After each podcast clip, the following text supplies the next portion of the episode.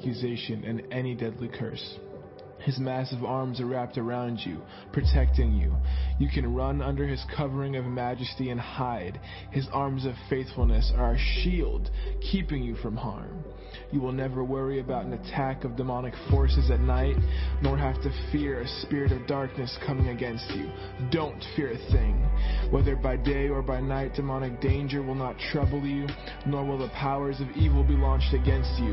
Even in a time of disaster with thousands and thousands being killed, you will remain unscathed and unharmed.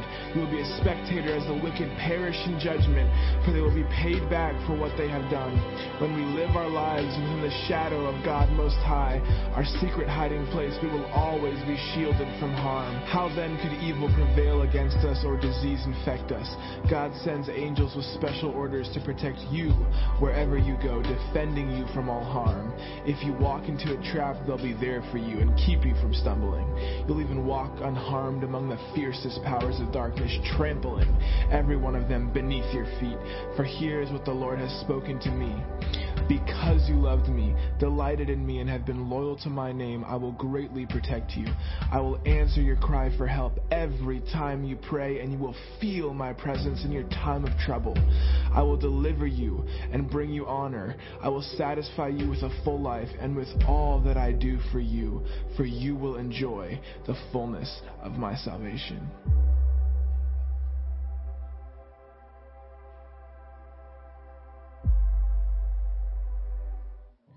When you abide under the shadow of Shaddai, you are hidden in the strength of God Most High. He's the hope that holds me and the stronghold to shelter me, the only God for me and my great confidence. He will rescue you from every hidden trap of the enemy.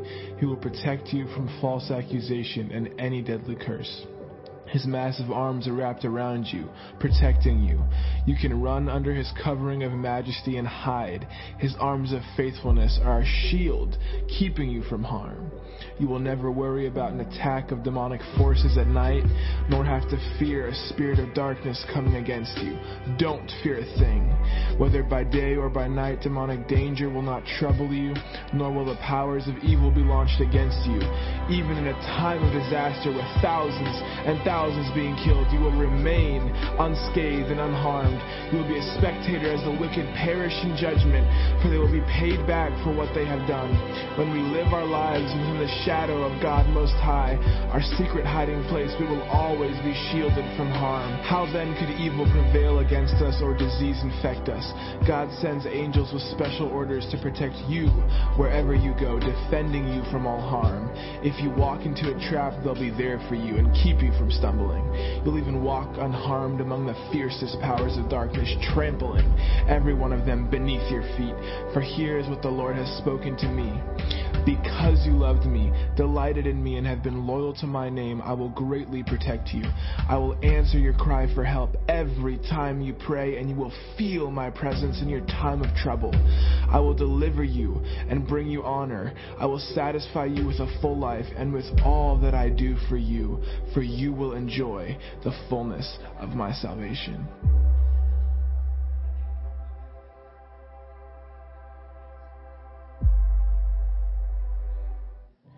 When you abide under the shadow of Shaddai, you are hidden in the strength of God Most High.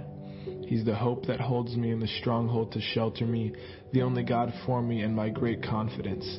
He will rescue you from every hidden trap of the enemy. He will protect you from false accusation and any deadly curse. His massive arms are wrapped around you, protecting you. You can run under his covering of majesty and hide. His arms of faithfulness are a shield, keeping you from harm. You will never worry about an attack of demonic forces at night, nor have to fear a spirit of darkness coming against you. Don't fear a thing. Whether by day or by night, demonic danger will not trouble you, nor will the powers of evil be launched against you. Even in a time of disaster with thousands and thousands thousands being killed, you will remain unscathed and unharmed. You will be a spectator as the wicked perish in judgment, for they will be paid back for what they have done. When we live our lives within the shadow of God Most High, our secret hiding place, we will always be shielded from harm. How then could evil prevail against us or disease infect us? God sends angels with special orders to protect you wherever you go, defending you from all harm. If you walk into a trap, they'll be there for you and keep you from stumbling. You'll even walk unharmed among the fiercest powers of darkness, trampling every one of them beneath your feet. For here is what the Lord has spoken to me. Because you loved me, delighted in me, and have been loyal to my name, I will greatly protect you. I will answer your cry for help every time you pray, and you will feel my presence in your time of trouble. I will deliver you and bring you honor. I will satisfy you with a full life and with all that I do for you will enjoy the fullness of my salvation.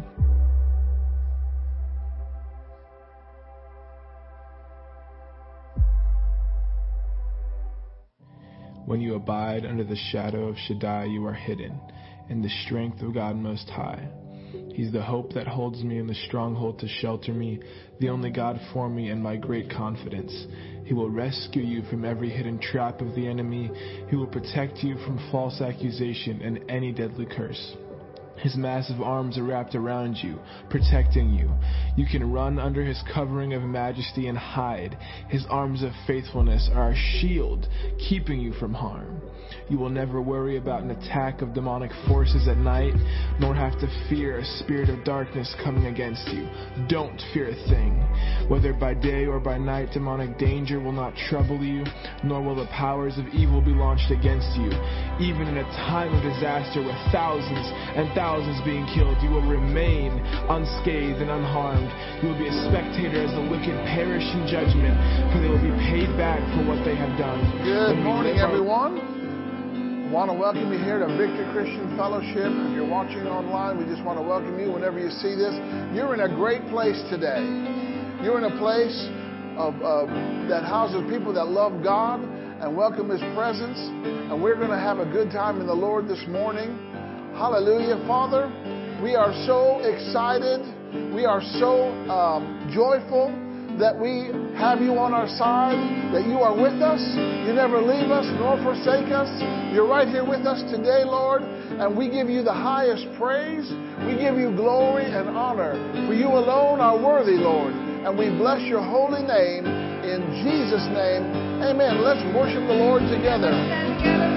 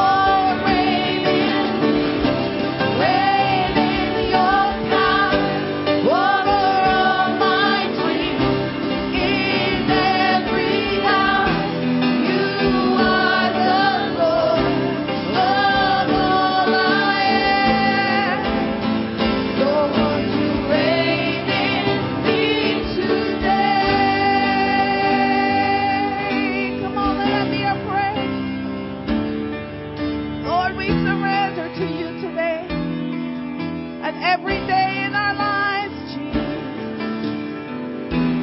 Oh, we worship you in this house. Come on, Jesus. Worship him for a minute. Oh, you are higher than any other. That means we give you the priority, Lord.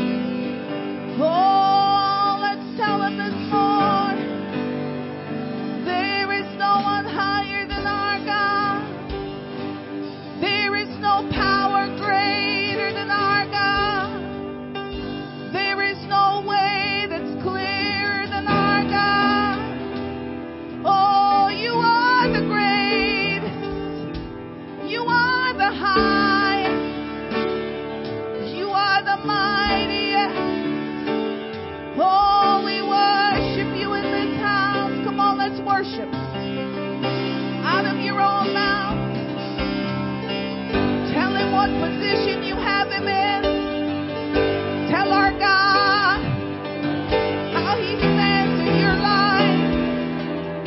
our God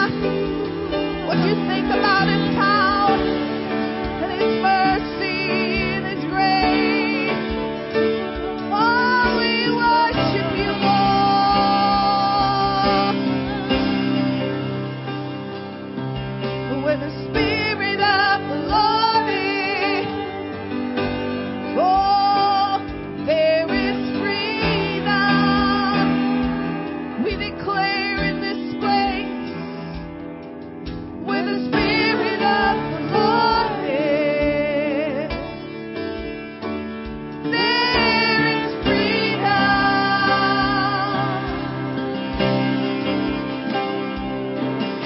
you're tired and you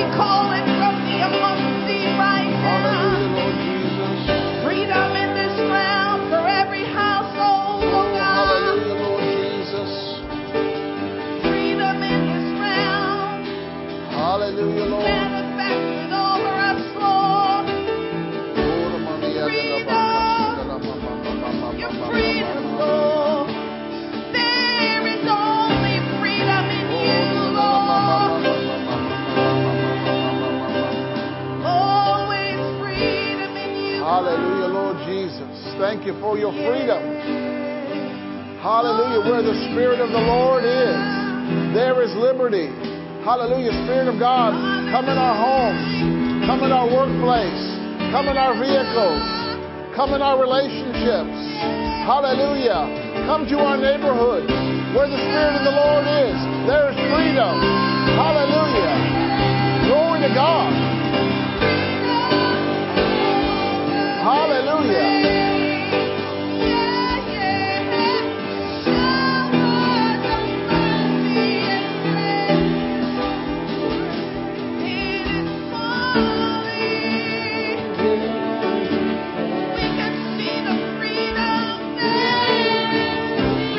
Hallelujah, Lord Jesus. Jesus makes you free indeed. Thank God Almighty, I'm free indeed.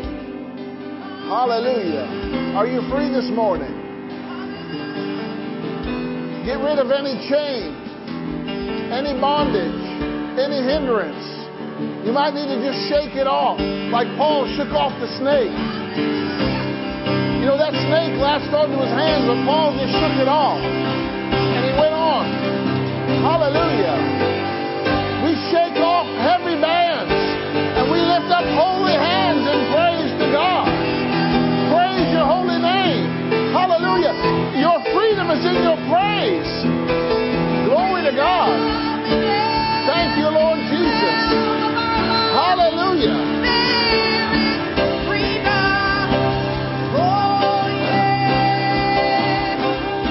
Hallelujah. Oh, Lord, you're so good. You're so faithful. You are true. You are absolutely true. You are trustworthy. You are dependable and reliable. And we can't go wrong trusting you, Lord. Hallelujah. Thank you for your presence here this morning. Thank you for the work that you have to do here today. And Lord, we thank you that you speak to us.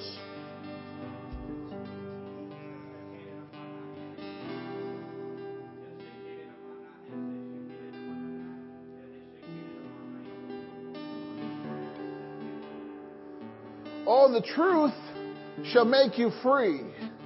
Not just any truth, but the truth you hear from me, says the Lord. Continue in my word. Saturate your mind with my message. Saturate your life with my commands. For in knowing the truth, you are made free, free, free. Hallelujah. Amen. Amen. Well, you may have your seats. Hallelujah. We're taking this day to celebrate communion because last week was Mother's Day. And so communion is a great time to remember. It's a picture of what God has done for us. Hallelujah. And we like to celebrate communion as a family. And, you know, if you're watching online, just find some elements that you can use and join in with us. And communion is a very powerful thing. Hallelujah. Jesus said, as often as you do this, right? So we could do it. You could do it in your personal life. Glory to God. And it's a powerful thing. I want you to turn with me to 1 Corinthians chapter 10. 1 Corinthians chapter 10. And we're going to start with verse 16. Hallelujah. Are you full of joy this morning? Yes. Glory to God. If you're full of Jesus, you're full of joy. Amen. And if you're not full of Jesus, you can get filled up. Yes. Amen. 1 Corinthians 10:16, I'm reading from the Amplified. It says, is the cup of blessing which we bless at the Lord's Supper not a sharing in the blood of Christ? Indeed it is. Is the bread which we break not a sharing in the body of Christ? Indeed it is. Since there is one bread, we believers who are many are united into one body. For we all partake of the one bread, which represents the body of Christ. And I want to zero in on those two phrases, sharing in the blood and sharing in the body. You are a sharer, a partaker, an heir. You get an equal portion that Jesus gets. You know, when you share in something, if I had a pizza and I gave you a slice, you're sharing in that pizza with me. Amen? And if you want more, I'll give you more. Amen? That's the way God is. You know, because one taste of God, you realize how good he is, and you're going to want more. Amen? So what does it mean to share in the blood? That means you share in redemption. Oh, hallelujah. You have been redeemed from the curse of the law. You have been purchased by the blood of Jesus. When you share in the blood, you share in justification. You are just as righteous as Jesus is. You've been justified, and your Father is the judge. He pronounced you not guilty. Hallelujah. When you share in the blood, you're sharing in forgiveness. Jesus forgives you so that you can forgive others. Hallelujah. When you share in the blood, you're sharing in reconciliation. Your books have been adjusted. Your debt has been paid. You are debt-free. Hallelujah. Satan can't claim any debt anymore. That debt's been paid. Sin can't claim anything else on you. That debt's been paid. Everybody say paid. Paid in full. Owe nothing. Hallelujah.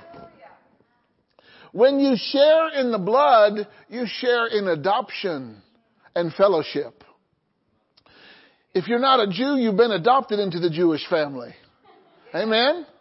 We've been grafted in. Hallelujah. We're Jewish. We're Jews by adoption. We come from the tribe of Judah. Why? Because that's our bloodline. Hallelujah. That's our champion. He's of the tribe of Judah, and so are we. My goodness.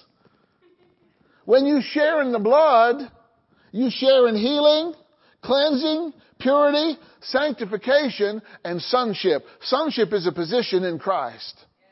It has nothing to do with gender. It has everything to do with position. You've been positioned in Christ. You've been seated in heavenly places. All right? What does it mean to share in the body? Glory to God. When you share in the body, you share in the Word, because the Word became flesh and dwelt among us.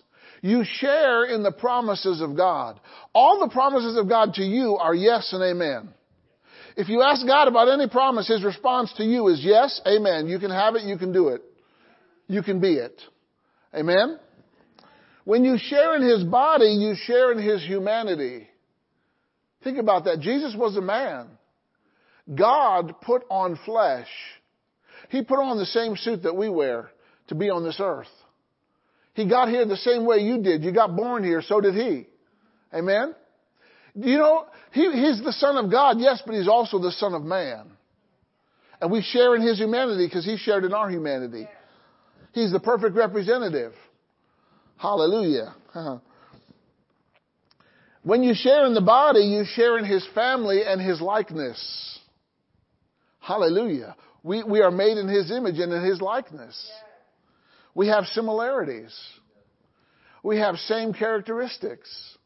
We definitely have the same nature. Say, I'm like my Father in heaven. Hallelujah. When you share in his body, you share in his victory, his triumph, his ability to overcome, and his championship status. Glory to God.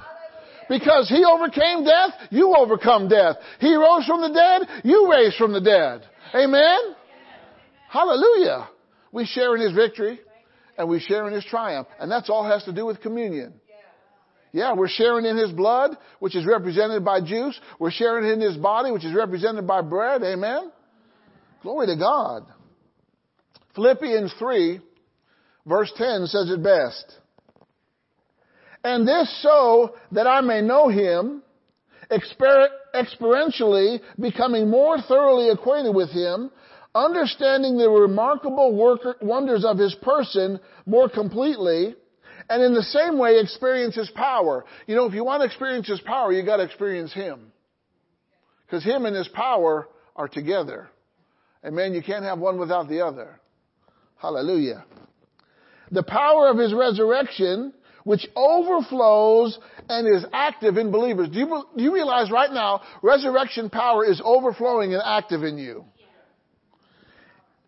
And then he says, and in the fellowship of his sufferings, being continually conformed inwardly to his likeness and to his death. Amen? So it's talking about we can get integrated into Christ. Hallelujah. Glory to God. And this sharing is the word koinonia. It's partnership. It is a participation, and it is communion. It is fellowship. It is fellowship in the Spirit. It's koinonia. It's a coming together. Amen? So Paul wrote in 1 Corinthians 11, verse 23, he received this from the Lord. So he had a revelation of communion from the Lord that he could communicate to churches. All right? He said, I received this from the Lord himself, that which I pass on to you, that the Lord Jesus, the night in which he was betrayed, he took bread. And he gave thanks. And he broke it. And he said, this represents my body, which is offered as a sacrifice for you. Do this in remembrance of me. Let us partake. Oh. I jumped the gun a little bit. My goodness, I got so excited about the message. Go ahead and get your elements. Could you give me an extra one?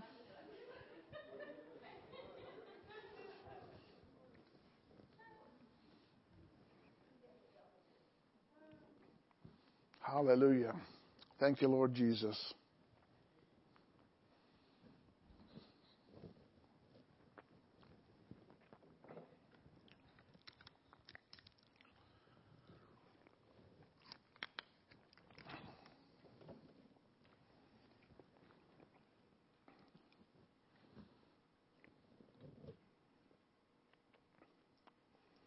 Well, I just gave you an example that preaching is truth poured over personality. Hallelujah. All right, everybody have their elements. Let's rewind that tape and let's do over. Paul received this from the Lord himself. He said, the Lord Jesus, on the night which he was betrayed, he took bread. And when he had given thanks, Jesus knew what was about to happen to his body, and he's given thanks. He's honoring God. He said, he broke it and said, this represents my body, which is offered for you. Do this in remembrance of me. Let us eat the bread. Hallelujah. Glory to God.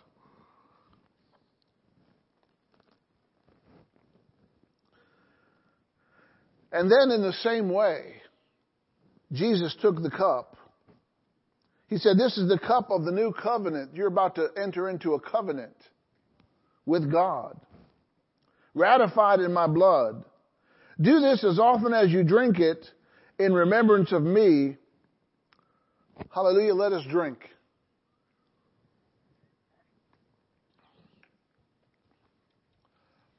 And let's give God praise for who he is and what he's done. And that we have the ability to share in his body and his blood. Oh, Lord, we praise you. We magnify you. We thank you. We give you honor and glory and praise in the name of Jesus. Amen. Hallelujah. Well, let's make our confession. Glory to God. Glad that you're here this morning. Hallelujah. And glad that you're watching whenever you get the ability to watch. Amen. All right, you ready to speak the word of God? Let's make our confession of faith. God's kingdom operates on the principle of seed time and harvest. Seeds are powerful tools that bring increase and produce harvest. God has empowered us to be fruitful and multiply. Our God is good to us, and His blessing causes the earth to yield its harvest for us.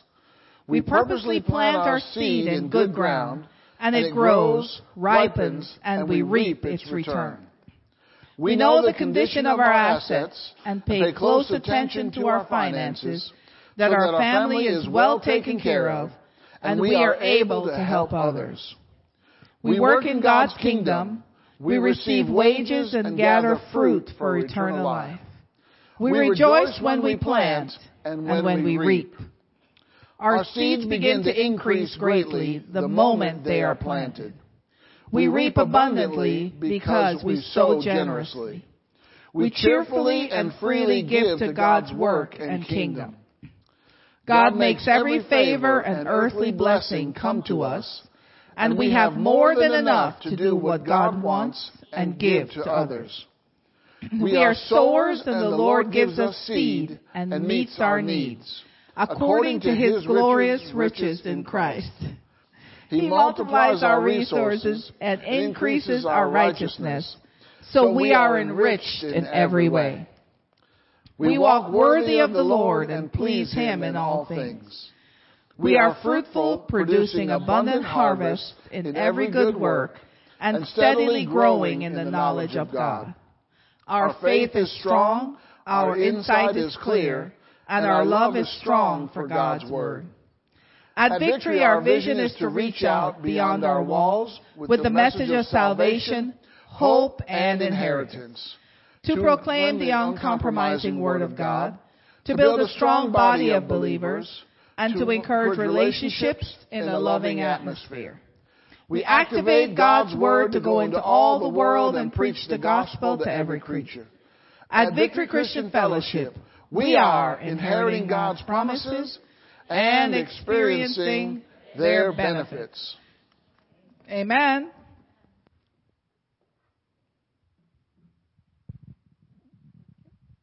Good morning, everybody. How is everyone today? I'll say we are operating in freedom. All right, so first I would like to share with you a revelation that I got. I was listening to Charles and Annette Capps on Quantum Faith, and they said that particles, like they don't really exist until someone looks at them. That blew my mind. I was so excited, okay? Like I really had to think about that, because it took me a little while to process it. But basically, all of creation waits for you to look at it, right? And to command it and to tell it what to do. And I was listening to Terry Savelle Foy, and she had like a whole thing on organization and stuff like that. And the one lady said that all of creation includes time as well, which I didn't really think about until I heard it, which makes sense. We operate, with seasons, like the earth operates in seasons. We use days by like the sun, going around the sun is like a whole year, right? So when God made all of creation and He made us last and gave us dominion over everything He created, that also includes time as well. So all of creation waits for us to speak to it, and I'm super excited about that, right? And we operate that way here at Victory Christian Fellowship. So we are going to use our faith and speak out and command the atmospheres around us. So we have a couple projects going on. We got some new things. We're doing some upgrades. First, we have an AC project. We need a new compressor. So feel free to give. It's an opportunity to give and to participate in VCF growing. That's the first project. The second project is working on the kitchen to get 2 new ovens and a vent, because we are always cooking here and blessing people with food, spiritually and physically. So we are upgrading our kitchen. And then another project is also the VCF stage lights.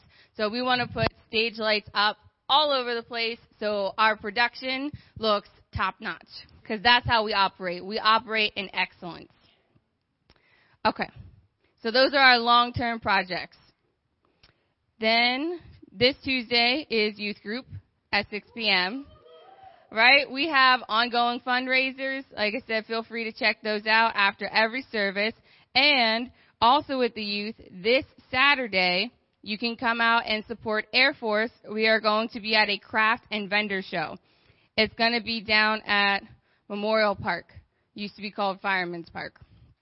And Abby and Devon are going to be singing from like 10 to 11, 10:30 to 11:30. And they're going to have like over 70 vendors and food trucks. It's going to be so much fun. So you can come on out and support that on Saturday from 9 to 3 is the whole time, which is May 21st for those people who need specific dates. All right. And then also on Tuesday, we celebrate Pastor Doug and Dr. Fiona's anniversary. They will be married 25 years. Woo! That is so exciting. And I'm so thankful that God brought them together and that they are here for Victory Christian Fellowship. Also, just last week was Pastor Nadine's and Pastor Nelson's 5-year anniversary as well. Right? May is the month, apparently. All right, so we welcome you to participate in a card shower. We are going to celebrate our pastors and their anniversaries next Sunday after service. We will have snacks and fellowship and be together and celebrate all that God has done for them.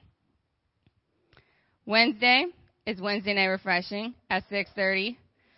It's Appling Game. It's so refreshing to be here, and like my soul and my spirit, they're just always refreshed every time I'm at VCF.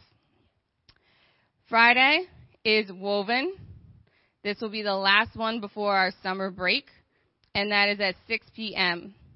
So Dr. Fiona always gives a good message, and I'm excited before the summer. Again, we have the whole summer then to implement everything that we have learned. And Saturday, May 28th, is Barnabas. So not this Saturday, but the following Saturday. It is called the Breakthrough Breakfast. It's a special event specifically for Barnabas. And it is for men ages 12 and up. And it starts around 8:15. Correct? Okay. And that is all of our announcements. I think I got everything.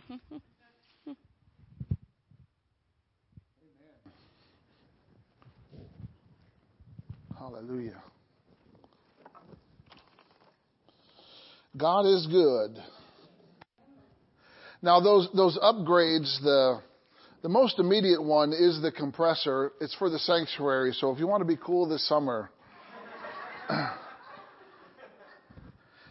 Actually, it's parts and labor are just under $1,900, and as soon as the parts come in, they're going to replace that.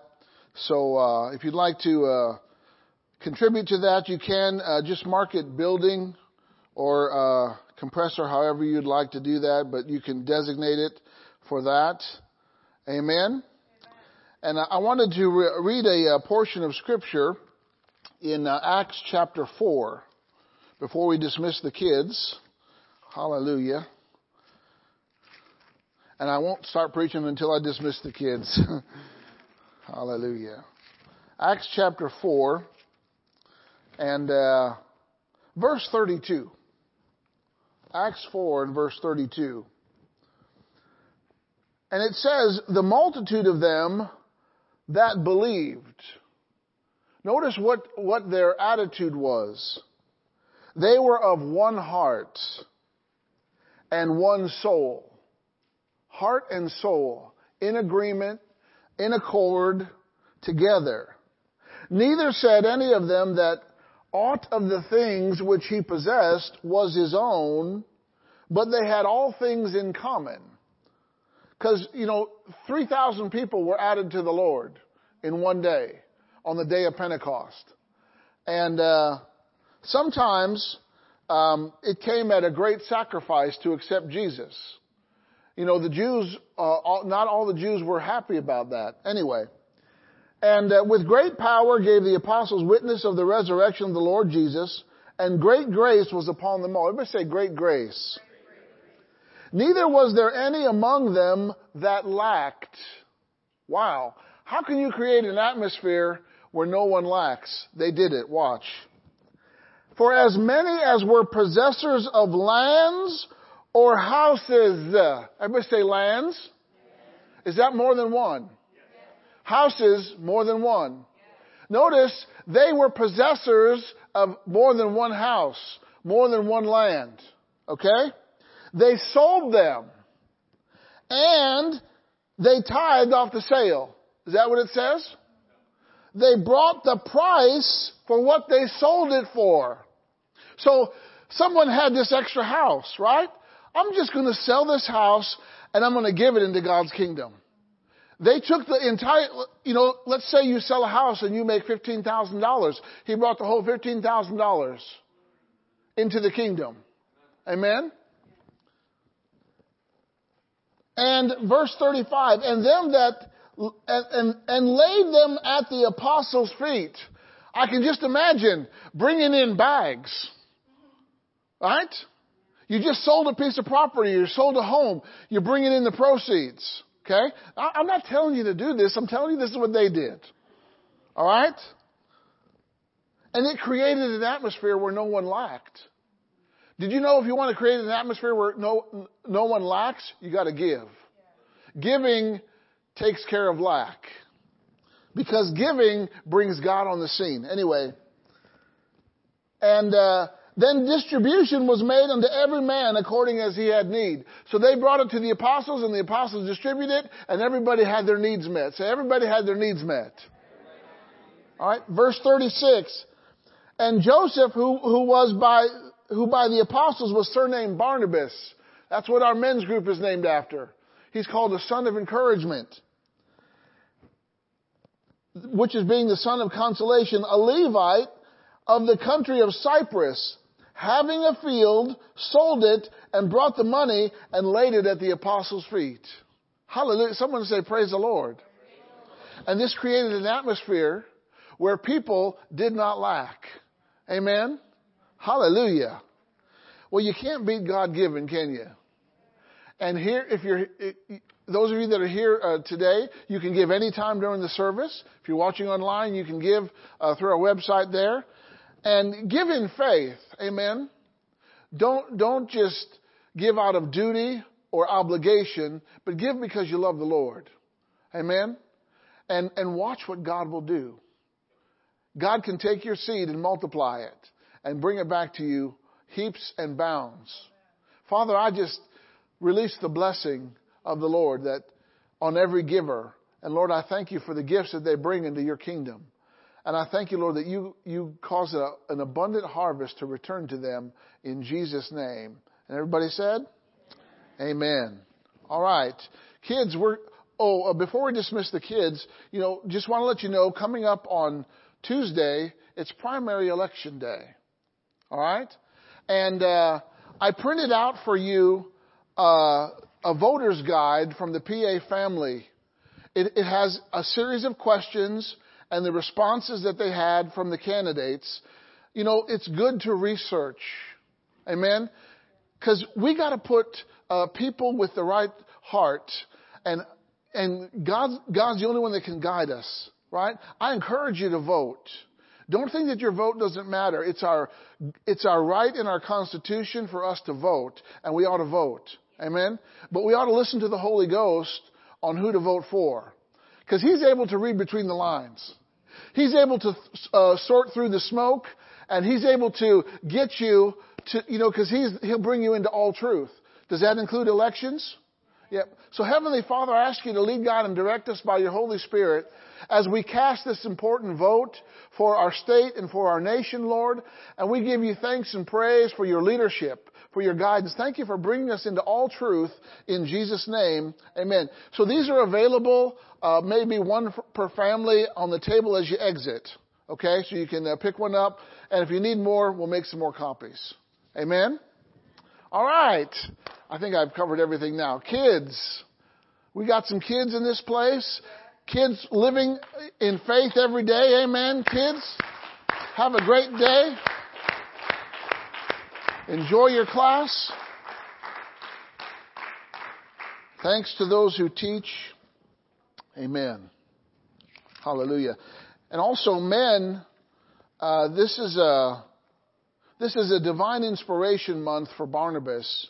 And I would encourage you to take a postcard and invite some guys to come. If you know guys that need a breakthrough, amen, of any sort, take a postcard and invite them to come. It's going to be a great time. And it'll make an impression on your life. All right, you guys ready for the word this morning? You excited about Jesus? You're ready to build the kingdom? You're ready to do God's will? Hallelujah, I'm in the right place today. Amen? And, we're living... I was going to prepare a message about something else, and the Lord's, he taps you on the shoulder, and he says, no, that's not the direction you need to go. I'm like, okay, I had half my notes ready and got to start some other notes, but that's okay. Amen. My plan is always to do what God wants to say. I mean, he knows what to say better than I do. Amen. And so I'm going to say what he wants to say today. And the title of this message today is Faith That Overcomes. Faith That Overcomes. We're facing a time today where there's some things that we need to overcome. Right? And the way that we overcome is by faith. God's given us specifically a faith that overcomes the world. A faith that gets the victory. And he's given us a victorious faith. And the answer to every problem in humankind is have faith in God. Amen? And so to live a successful life, we have to have a firm belief that it can be done. How many has a can-be faith? Amen? Get rid of your can't faith, right?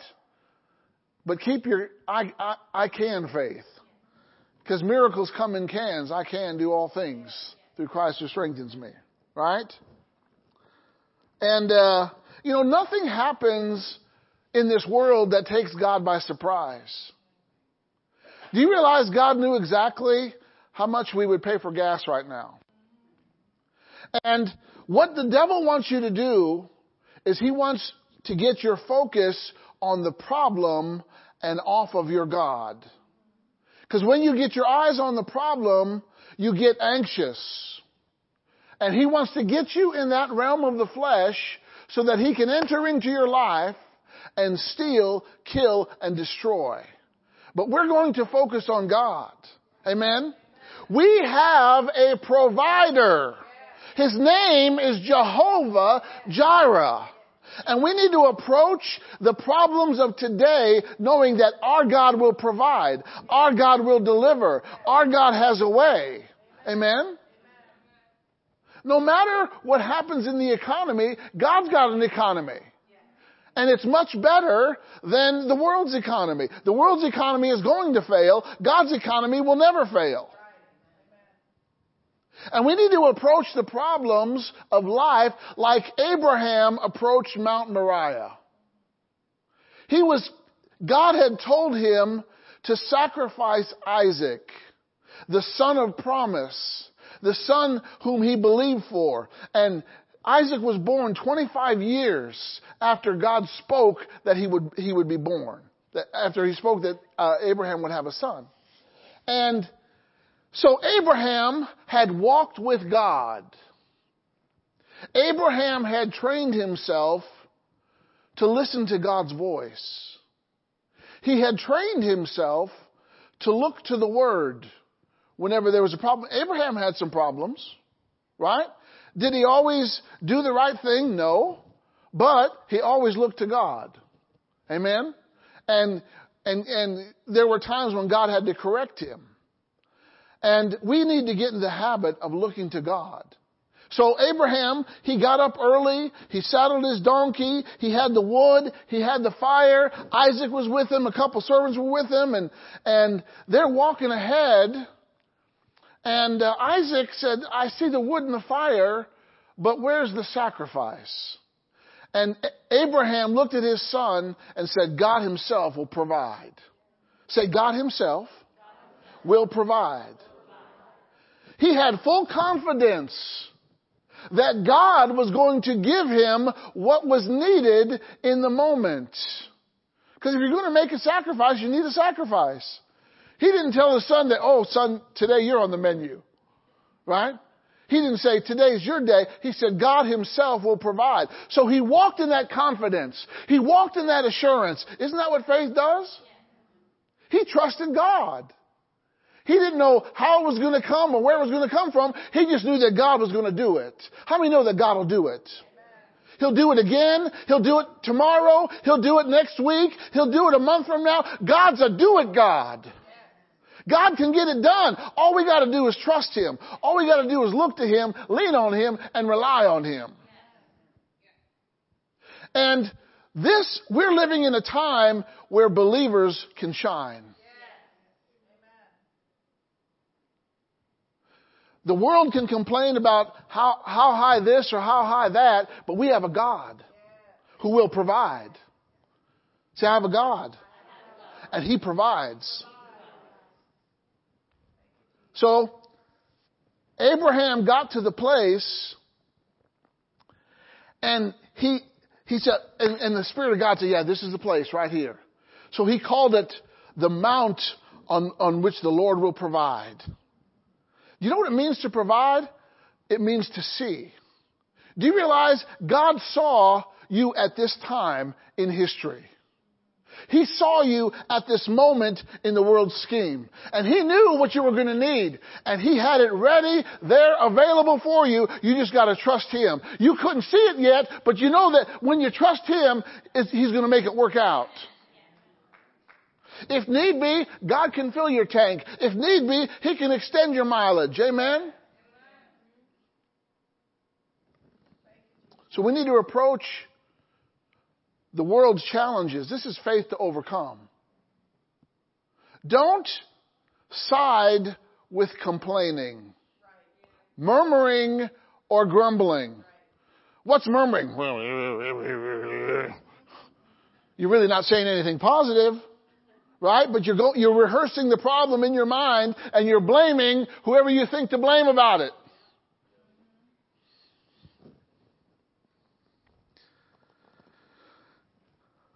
Go to Matthew chapter 6. Hallelujah. This is going to be made more clear as we go along. We're going to see how God had his people overcome challenges that they faced in life. And you're going to see and hear the testimony of the faithfulness of God. Do you realize faith is both seen and heard? Faith is something you do and something you say. And it has to agree with what God says. Amen? Faith has to be attached to God's word, whether it's spoken or written. Okay? So in Matthew chapter 6, starting with verse 8, Matthew 6 and verse 8, it says, don't be like them. Talking about the Pharisees and the hypocrites. For your Father knows what things you have need before you ask. Did you know that? God knows what you need before you ask him. Why? He saw it. He knew it ahead of time. And he's got it ready, but he wants you to ask him why. Asking demonstrates faith. Oh yeah, as a Father God, I know what you need. Matter of fact, I know what you want and I know what you desire because I'm the only one who knows your heart. That's God talking. Right? But he wants you to ask him. Why? Because that means you're turning to him. That means you're focused on him. That means you're listening to him. And that means you're letting his word direct you. Amen? Okay? So, you don't have to pray with vain repetitions, saying the same thing over and over again. God is not deaf. Amen? God is not hard of hearing either.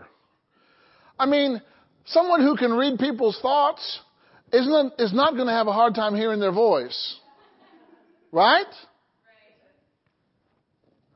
So, he gives them an outline to pray. All right? People have called this the Lord's Prayer.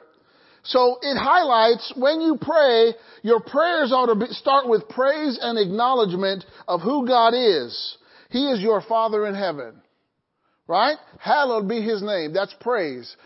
Our prayers ought to start with praise and acknowledgement of who God is. All right? Secondly, our prayers ought to be kingdom-minded. Your prayers ought to be related to how God wants to help you build his kingdom. God's a kingdom builder, right? And then he said, in this pattern of prayer, you got to seek to do God's will. In your prayer time, God's going to talk to you about what his will is for you, what he wants you to do today, next week, a year from now. Amen? How many know we got to seek his will? Not my will, what's your will, God? And guess what? When our agenda conflicts with God's agenda, guess which one gets to be let go? Our agenda, right? Because none of us are the master, but Jesus is the master. Okay? And then he said, pray for your daily provision. Give us our daily bread, right? Everybody say daily. Can God provide for you daily? Absolutely. I mean, the God who provided 2 to 3 million people for 40 years in the wilderness, certainly he could provide for you daily. Amen? But see, daily provision comes from a daily walk. Oh, we want God to provide daily, but are we walking with him daily? Are we fellowshipping with him daily? Okay? And then, our prayers should have the pattern of forgiveness. Forgiveness to us so that we can forgive others. Do you realize God's forgiveness to us is based on how we forgive others? So if you're holding aught against anyone, God's withholding forgiveness from you. Think about that. So if while you're praying, the Holy Spirit comes up and says, you need to deal with this person that you had an attitude about. And believe me, when you'll know exactly what person he's talking about, right? You won't have to wonder, right? You got to be quick to forgive and quick to repent, and we got to make allowances for people, but that's a whole other message. All right. Then he said, avoid the trap of temptation, deliver us from temptation. God doesn't lead you into temptation in the first place; your flesh does. But God will get you. Do you realize with every temptation that's taken a man, God always gives an escape plan, a way out. There's never a temptation that you can't get out of if you choose to do so. The devil made me do it. No, the devil can't make you do anything. And then finally, God has all the goods. Yours is the kingdom, the power, and the glory forever. Amen. Say, God has all the goods. Okay? Paul Youngie Cho said this, thoughts that entertain the word if are nothing more than wishes. Thoughts that entertain the word if are nothing more than wishes. All right? Believers, how many believers are here today? Y'all are believers today, right? Believers need to live in the reality of God's ability, power, and willingness to do the impossible. We need to live in the reality of God's ability, willingness, and power to do the impossible. Are you living there? Are you living with the mindset, all things are possible to them that believe? Everybody say, all things. We are called as believers to live with this mindset. All things are possible. I can fill my tank. I can put money aside for my future. I can pay this bill. I can pay that bill. I can take this on. I can take that on. Why? All things are possible. I'm going to make this statement one more time to seal the deal. Believers, say that's me, need to live in the reality of God's ability, power, and willingness to do the impossible.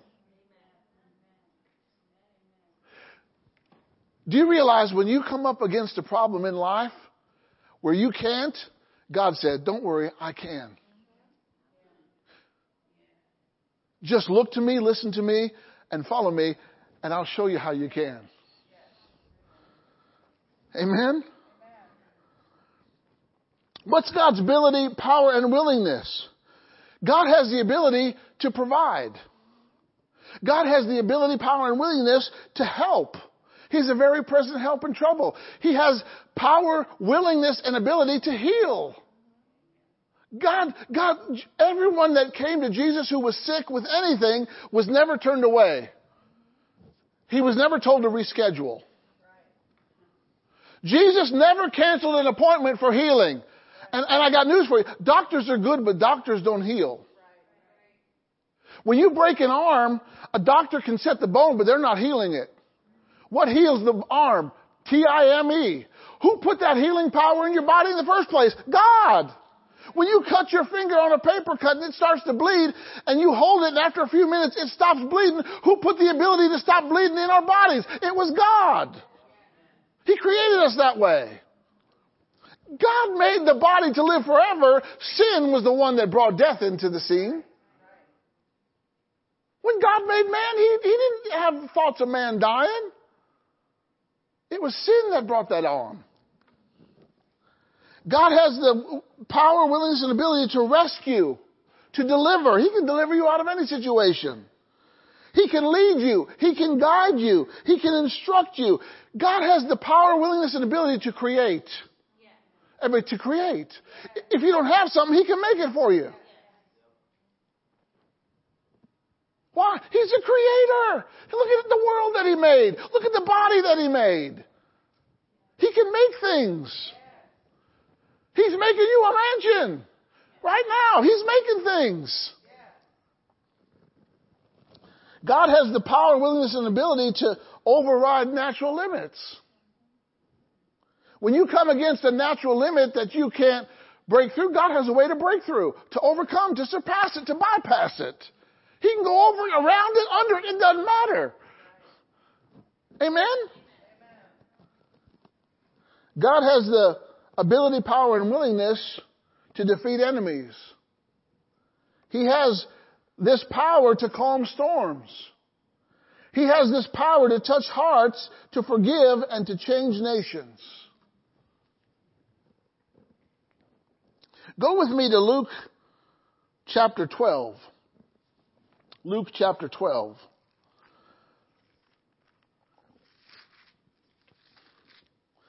I haven't even gotten to the stories yet of the problems that they faced.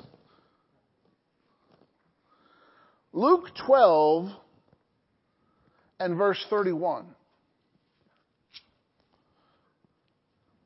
I'll be like an old-time Pentecostal. You got your shouting clothes on? I know when you go see your favorite, whatever it is, you got your shouting clothes on. Right?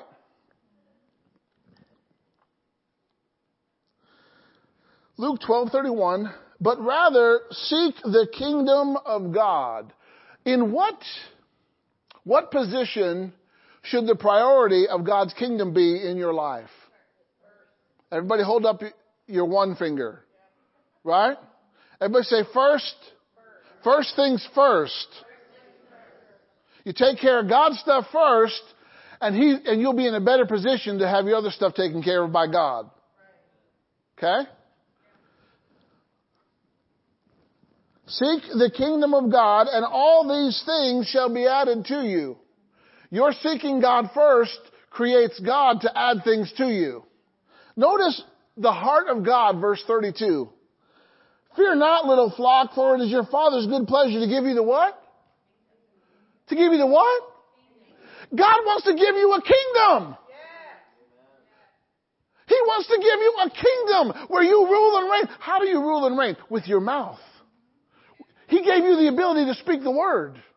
But in order to speak the word, you got to know what the word said. You can't speak the word without knowing what it said. Amen? It's your Father's good pleasure. I'm telling you, God gets excited when his kids get a hold of a kid. Listen, my dad gave me a car. He gave me an education. He didn't give me a kingdom, but my Father God wants everybody to have a kingdom. It is your Father's good pleasure to give you the kingdom. Here's the keys to the kingdom. Go have fun. A kingdom. Glory to God. Go to Luke 18. Hallelujah. Whew, this is good. Luke 18, starting with verse 1. Jesus is talking here, Luke 18, 1, and he spoke a parable unto them to this end, that men ought always to pray and not faint.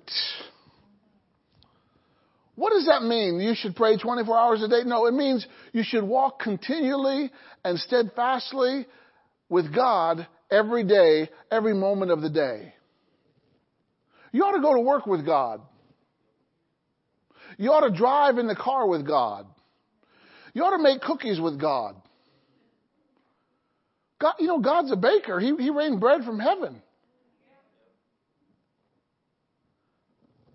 You ought to take walks with God. You ought to wake up with God, go to sleep with God, you ought to eat with God. Okay? Men ought always to pray and not faint. We got a lot of Christians who faint. They're fainting at what's going on in our world today.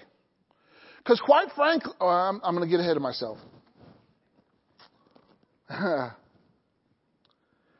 Okay?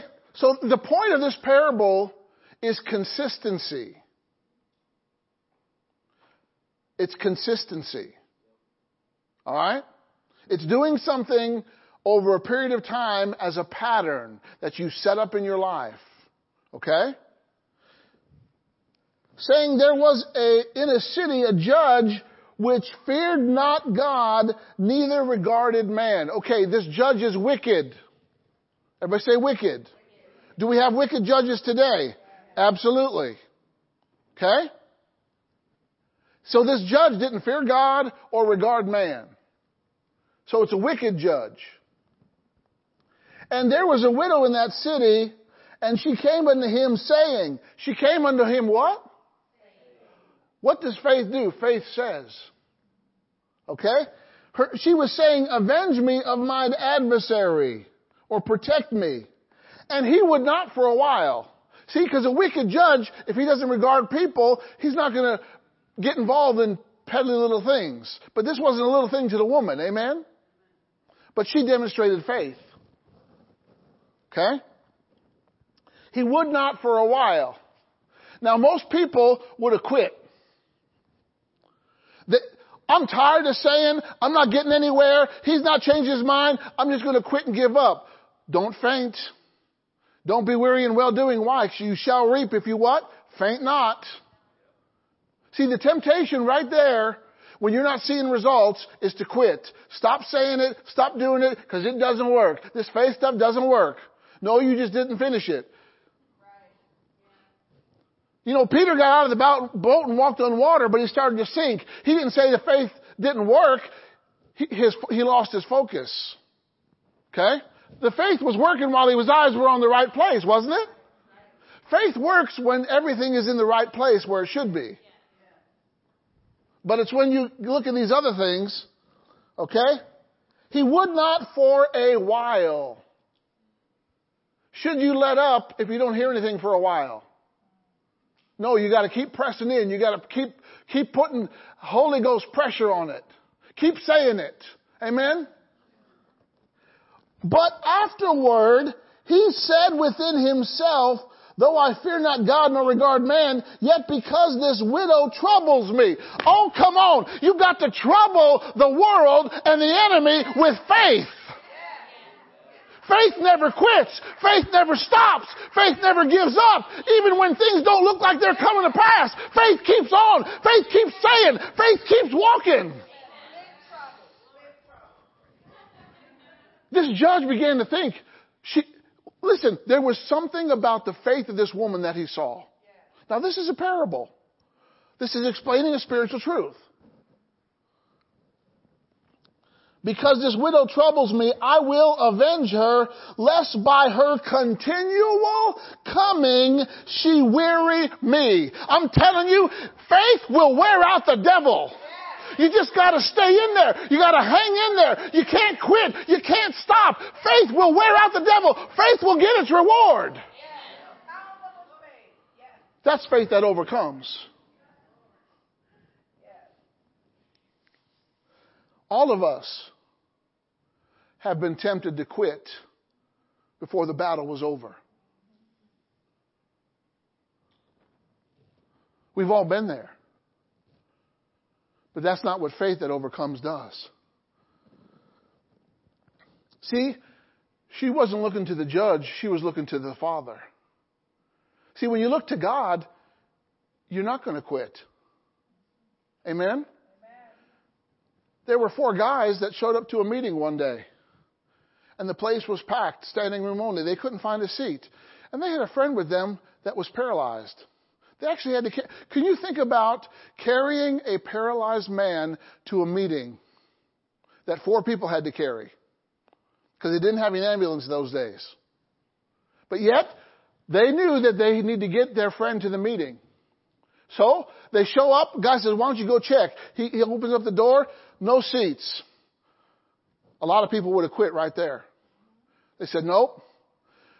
We're going to climb up the roof." "What? We'll climb up the roof? Don't worry. We got you."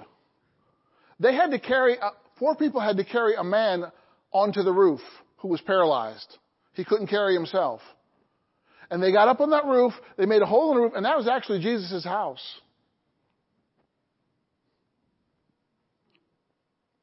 And what happened? What did Jesus see? He saw their faith. See, faith will refuse any obstacle that's in its way to get to its miracle. Faith will override, faith will overcome every obstacle. Amen? And verse 6, and the Lord said, "Hear what the unjust judge said. And shall not God avenge his own elect, which cry day and night unto him, though he bear long with them? I tell you, he will avenge them speedily. Nevertheless, when the Son of Man comes, shall he find faith on the earth?" If you were to look at the world today, the world in which we live in, there is unrighteousness at high levels in this nation. They make ungodly decisions based on demonic influence. This world, it would seem, has a famine of righteousness, especially in places of influence, places where decisions are made. I mean, they are good at lying. They misconstrue the truth. And if you're not tuned into the truth, you get sucked into the lie. And you got to be careful of your sources of information. So will the Son of Man, when he returns, will he find faith? Will he find people believing him or doubting him? I see it. I hear it. Faith is seen. Faith is heard. Because faith is an action. When Jesus returns, will he find people who are more willing to quit or to hang in there? I've seen a lot of people quit church, quit doing the things that God tells us to do in his word. I've seen it. I'm talking over 20 years. I'm not talking recently. I've seen it happen. I've seen people walk away. When Jesus comes back, will he find faith on the earth? Will he find people who are overcomers more than conquerors and triumphant people, or will he find overwhelmed, poverty-stricken, and defeated people? What's Jesus going to find? You know, he's coming back for a glorious church. Why hasn't he come back yet? Because we got some wrinkles and spots yet. And the Holy Ghost is ironing them out. Amen? I was listening to Reinhard Bonnke yesterday from a message of 2015. He said, God gave us power. He said, you know what kind of power God gave us? Firepower. God gave us firepower. Holy Ghost fire. Amen? When Jesus comes back, will he find people who are swayed by the world or who will shine like lights in darkness? Who's influencing who more? Darkness or light? What's influencing you more? When Jesus comes back, will he find people praising more or complaining more?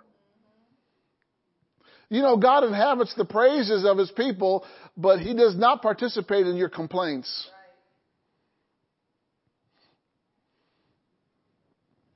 Or mine either.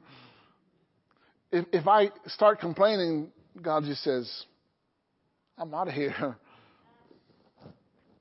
When Jesus comes back, will he find people who continue to live righteous or backsliding into the ways of the flesh and the world? You know, there's something about faith that doesn't quit. It's faith for in times like this. This is a good time to be a believer. Amen? Amen. Believers believe. Yeah. Amen? And if this world needs anything, it needs some people who believe in God, who aren't ashamed of the gospel of Christ. Amen? Who aren't ashamed, because it is the power of God to salvation. It is a solution to our problems. It is the light in darkness. Amen? It is the way that we can overcome. Amen? This is a great time to be a believer. God knew that you could handle it, so he brought you here at this time, in this place, in history. He knew that you would choose to believe him, that you would walk with him, that you would follow him, that you would do his will.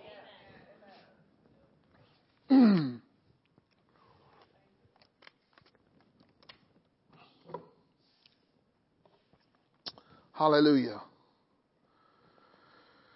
Oh, glory to God. This is a good faith statement.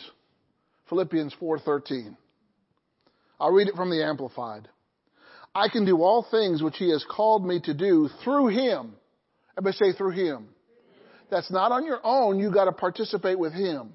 That means you got to look to him, listen to him, follow him, do what he says. Amen?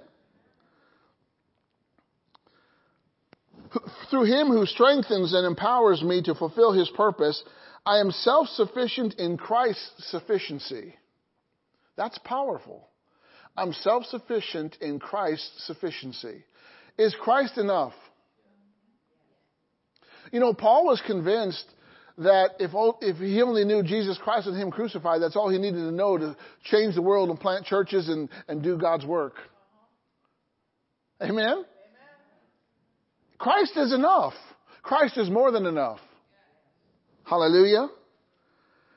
And I am ready for anything and equal to do anything through him who infuses me with inner strength. Yeah. Hallelujah. I am embodied with strength that gets into the fray. Yeah. We need some Christians that get into the fray. Amen? Yeah.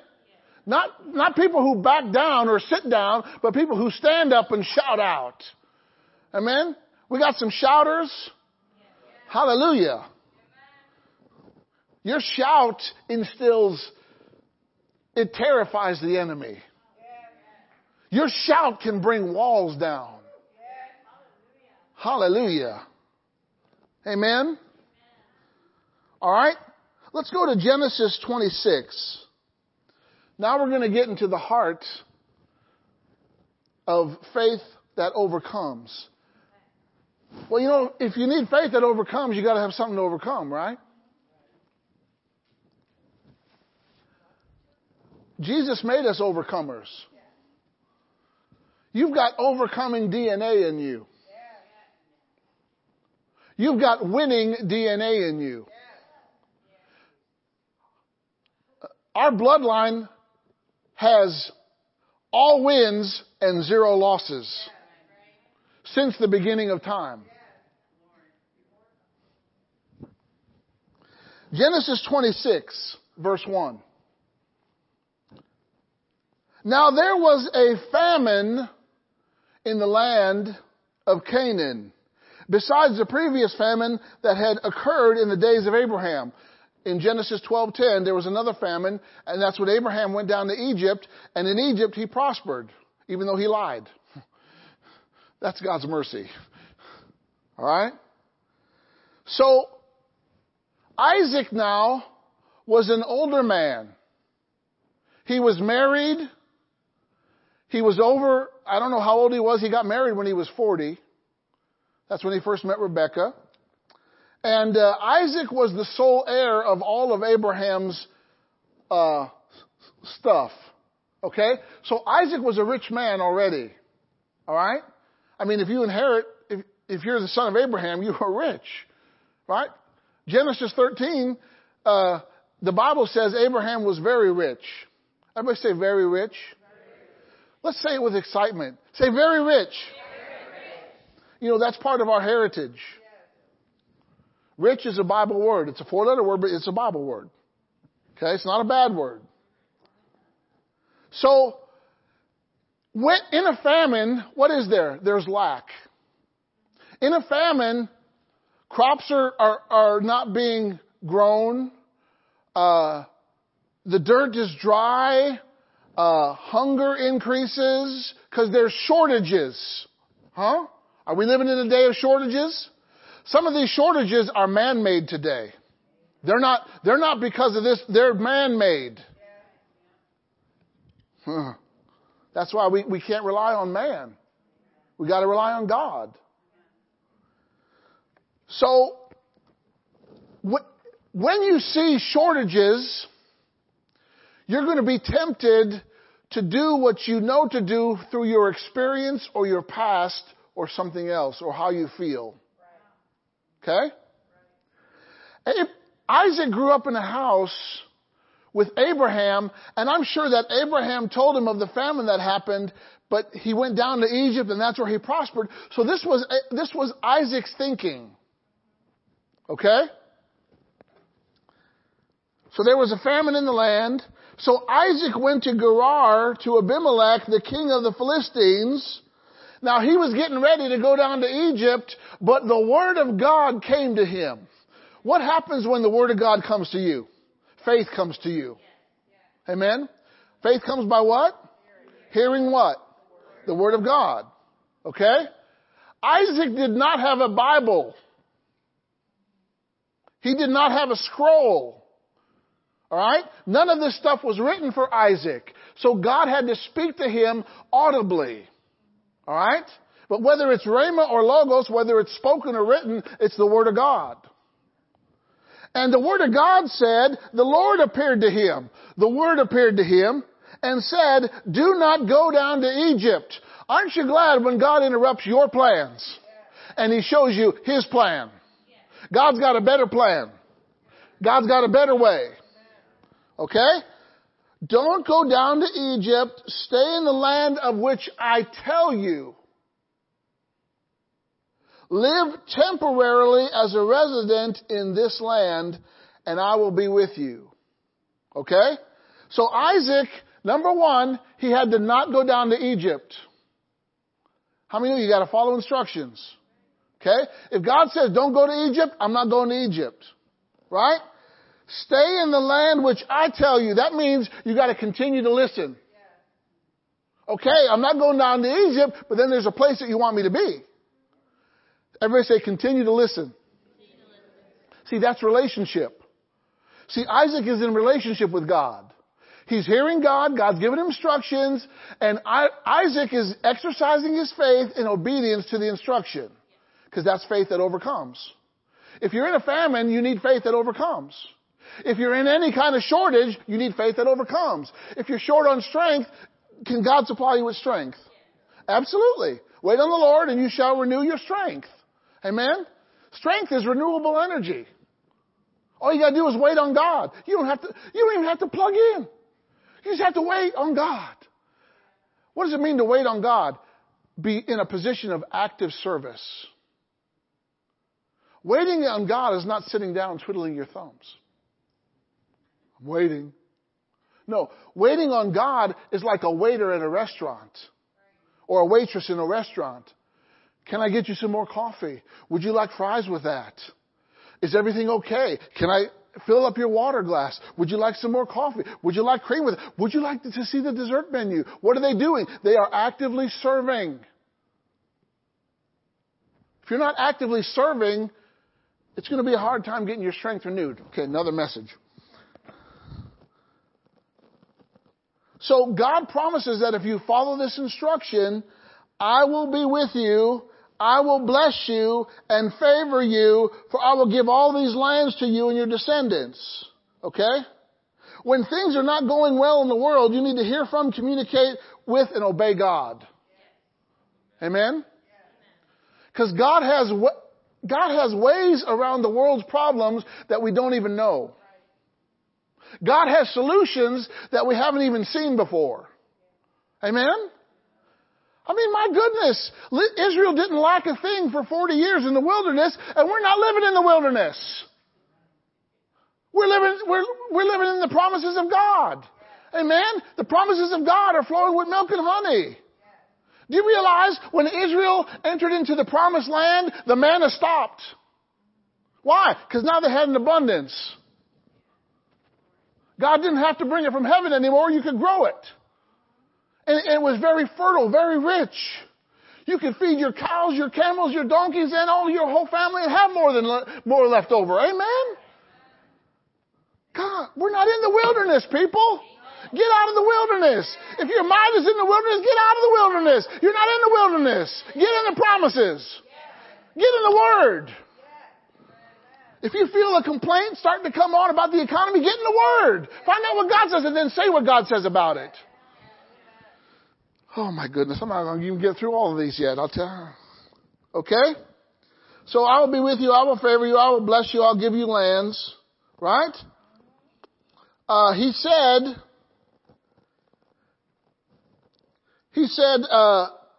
carry out the oath which I swore to Abraham your father. I will make your descendants multiply, so you'll receive multiplication. And notice what he said in verse 5.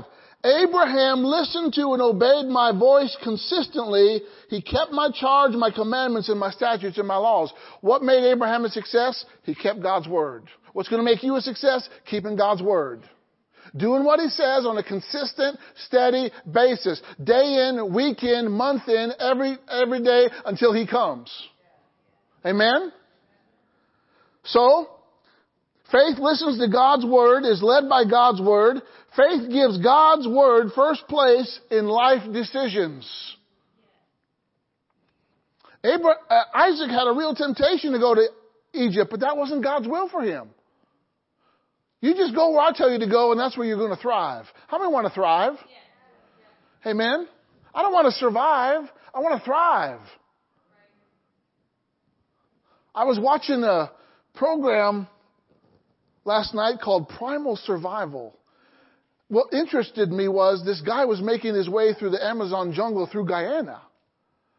And he's traveling by himself. Of course, he's got a camera crew. But bare feet, you know, he's encountering all these dangers and all these things. And, you know, he encountered an electric eel. He got shocked. He said it's like sticking your hand in a light socket. But he was surviving. I don't want to survive. I want to thrive. How many know we can thrive with God? Every challenge that rose up in this world, God caused his people to thrive. See, God's word gives you a different attitude, a different direction, and a different perspective than the world or life. God's word will set your thinking straight. It'll crooked out, it'll straighten the crooked parts out. Amen. It'll build up the low places. Embracing and obeying God's word produces a greater return. Amen.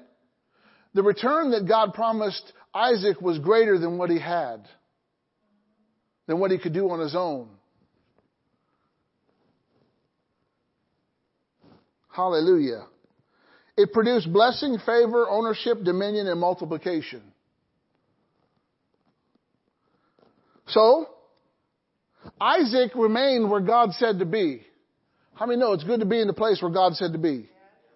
Everybody say, remain there until God says go. The only one who can, if God brought you here, the only reason you can leave is if God said to leave. If something else brought you here, then that's what's going to tell you to either stay or leave. But if God brought you here, you can't go until God says go. If you do it, if you do something that God didn't say, His blessing is not on it. See, some people think that they can live any way that they want to live, do anything that they want to do, and God will still bless them. And that's not true. Now, people who are ungodly, they can earn money. There are a lot of ungodly rich people in this world, right? There is a riches, but they're ungodly. They're not living for God. People can get rich with not living for God, but their lives are messed up real bad. You know, Bible rich is more than just having money. It's having a good life, a fun life. Amen? Hallelujah. Free from torment. So, Isaac had this faith. He had this relationship with God. He did what God said. Now look at verse 12. Look at verse 12. Then, after some time had passed, you know, the Bible says, in this passage of Scripture, it says, some time had passed. So I don't know if the famine was still going on or it was ended, but it doesn't matter. Isaac was in the place where God told him to be. And Isaac had the faith to multiply. Do you have faith to multiply? Isaac planted seed in that land. What does that mean? He planted crops. He enhanced his business. All right? And he reaped in the same year 100 times. Is that a supernatural multiplication? Absolutely. That's like the maximum fold. Why? How did Isaac get that faith to do that? Because God said, I'll be with you. I'll multiply you. Say, God's with me. God will multiply me. Multiply means He makes you greater than what you are. He gives you more than what you have. Amen? Our God is a supplier. He's not El Cheapo. He's El Shaddai. He's more than enough. Our God is not El Cheapo. God did not tell Moses, okay, Moses, I want you to cut some corners and build the tabernacle. No, He didn't. God never cuts corners. We cut corners. The flesh cuts corners. God doesn't cut corners. I'm just going to give you a part of salvation. I'm not going to give you the whole thing. No, God doesn't cut corners. Jesus gave it all. There was nothing more that He could give. He didn't cut corners. But we want to cut corners. The flesh wants to cut corners. Why? The flesh always looks for the easy way out. But you know what? God's way is not always the easiest way on our flesh. Because guess what? When God wants to do something, He doesn't ask your flesh. He could care less what your flesh says. He speaks to our spirit. It's spirit to spirit. He put your spirit in, when you got born again, your spirit is now in control. Your flesh got demoted. Yeah.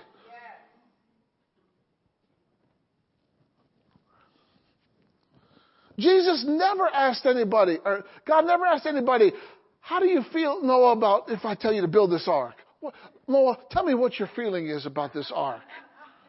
Are you kidding me? Build an ark. Feelings weren't even an issue. Abraham, how do you feel about being a father at 100? Didn't ask him how he felt. Sarah, how do you feel about being a mother at 90? Didn't ask her how she felt. David, how do you feel about, don't you feel Goliath's pain that you caused him?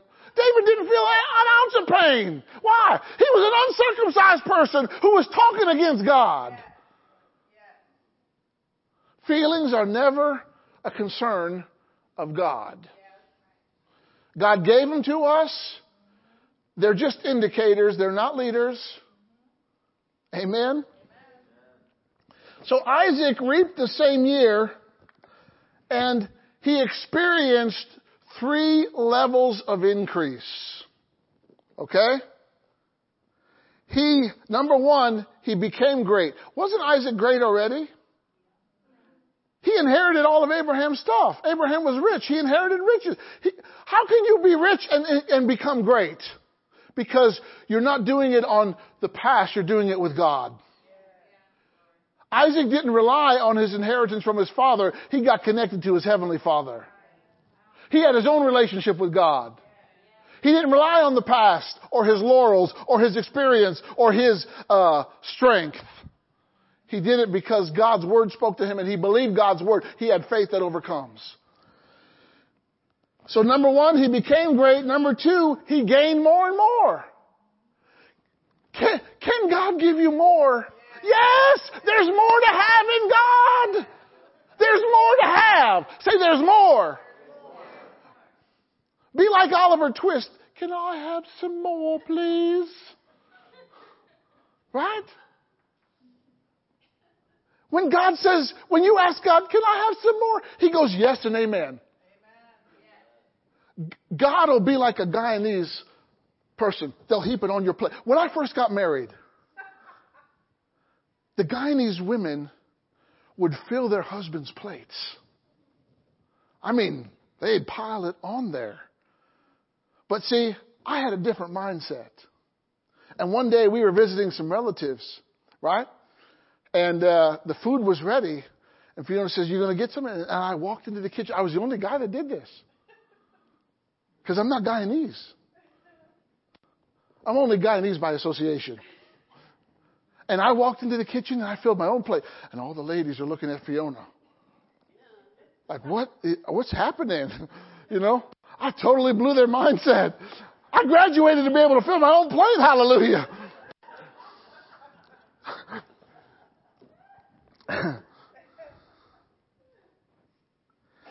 And then notice the third level. He became very wealthy and extremely distinguished, and the Philistines envied him. Did God supply Elijah's need in the midst of a famine that Elijah caused? Do you realize, you know, Elijah caused the famine. He said, it's not going to rain except at my word, right? God didn't say, Gabriel, Michael, what are we going to do? There's going to be a famine. No. God, do you realize God already had provision ready for Elijah in the place of obedience? Go to the brook Cherith. Okay, I go to the brook. There's water. Okay, what am I going to do for food? The ravens, unclean birds, are going to bring you a whopper in the morning and a whopper in the evening. These birds brought bread and meat in the morning and bread and meat in the evening. How many would complain about how, listen, God used ravens before there was DoorDash. God used ravens. How many would feel okay with a raven giving you food? Or would you complain about the way that God provided it? Or would you be grateful that you had something to eat? Think about it. See, faith has got ways around problems, right? Do you realize in the days of Joseph, when Joseph was a prisoner, the Pharaoh had a dream. And there was going to be 7 years of plenty, followed by 7 years of famine. Why? God was about to set his people up. Amen? And God set up Joseph to be in the right position at the right time so that he could save his people. There were 70 people that Jacob had gotten to. Jacob and his 4 wives and 12 sons and all their children amounted to 70 people. Okay? And there was 7 years of plenty, right?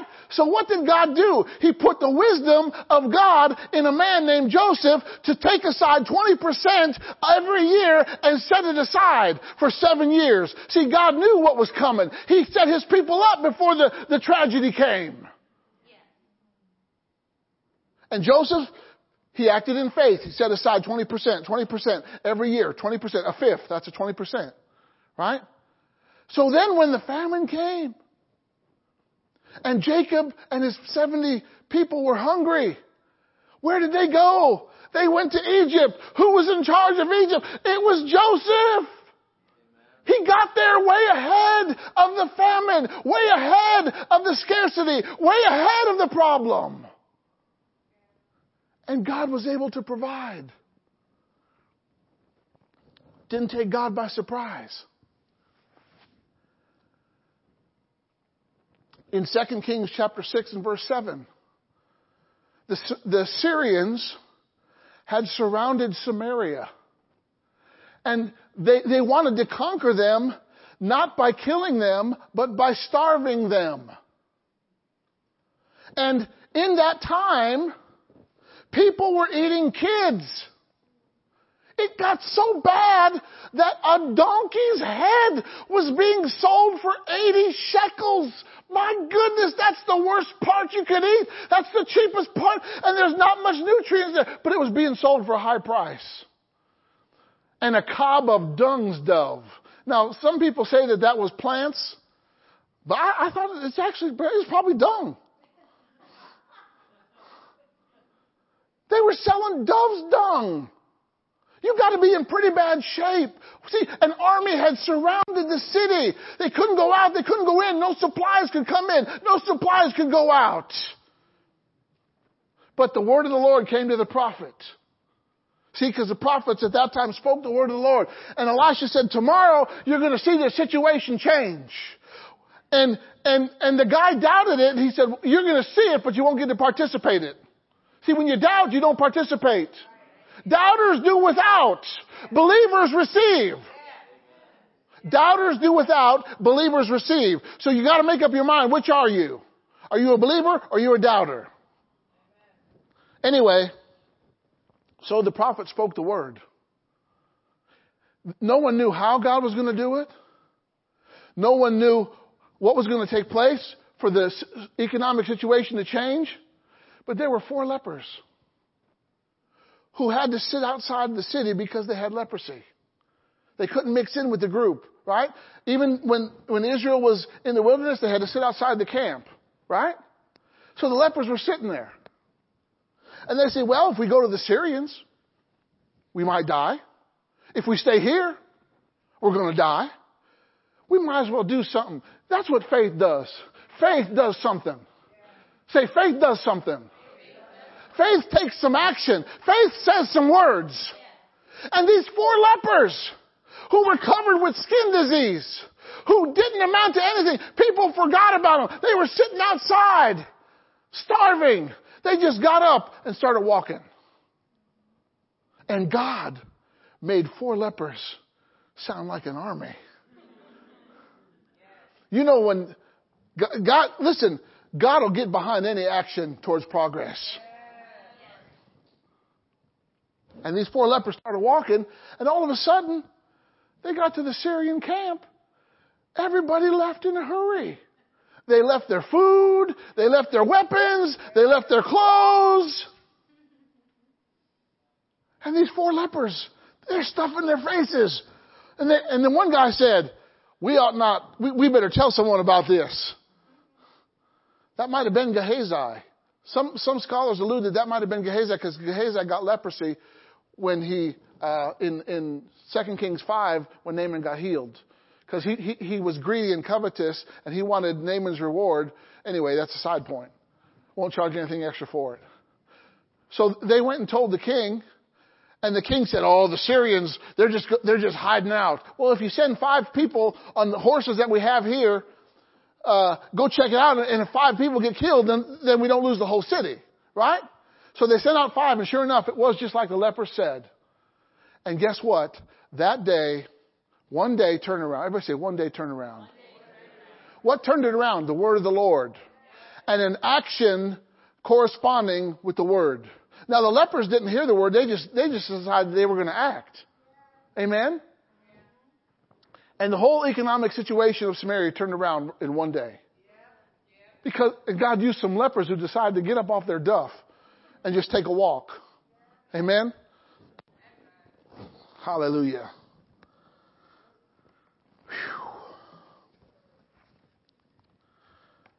Hallelujah. You're not going to be able to change the problems in your own strength. Peter was not able to fill his boat on his own strength until Jesus got into his boat. But the moment Jesus got into his boat, all of a sudden the fish multiplied. more fish than they'd ever dreamed, than they'd ever imagined. They were, I mean, if the fishermen are astonished, you know it's a big catch. Peter's been fishing all of his life. He never caught a catch like sinking two boats. Why? He toiled all night. See, if you're trying to do it on your own, you're going to toil. You got to trust God. Faith trusts God. Faith looks to God. This is the faith that overcomes. You look at throughout the Bible, every famine that was recorded, you look at what God did to his people. He rescued them. He brought them out. He made provision. Amen. It's the same way today. Hallelujah. We have faith that overcomes. Say, I got a faith that overcomes. Say, my faith overcomes sickness. My faith overcomes poverty. My faith overcomes weakness. My faith overcomes viruses. My faith overcomes infirmity. My faith can do anything. God is with me. God is for me. He's not against me. I will succeed and I will prosper because I'm going to do it God's way. God's got a way. And I'm going to do it his way. Hallelujah. Glory to God. Get to your feet. And that ought to make you shout right there. Amen. You've got the same overcoming faith that Jesus had when they put him in the grave. You've got the same overcoming faith that Daniel had when they put him in the lion's den. You've got the same overcoming faith that Shadrach, Meshach, and Abednego had when they threw him in the oven. You've got the same overcoming faith that Jacob had when his wages were changed 10 times and he ended up better than his employer. Yeah, it took 20 years. So what? So what? If it takes 20 years, so what? You're on eternity time. Amen? You're in this thing forever. I'm gonna walk by faith until Jesus comes, and then I'm gonna walk into faith. Amen? I'm gonna walk by faith and finish my course that Jesus has for me no matter what. Ain't no stopping us now. Right? Ain't no stopping us now. We're on the move. Right? Amen? You've got overcoming faith. Now, if you came in here today with something that you need to overcome, you got overcoming faith. God already assigned the victory to you. He already gave you the solution. He already made the provision. It's already here, ready for you. You just got to come and get it. Amen. If you need something like that today, if there's something that you need to overcome, whatever it is, physical, financial, spiritual, mental, it doesn't matter. Career-wise, life-wise, it doesn't matter. God's got it. Amen.